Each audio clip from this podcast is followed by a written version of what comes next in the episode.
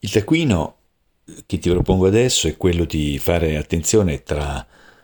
gli audio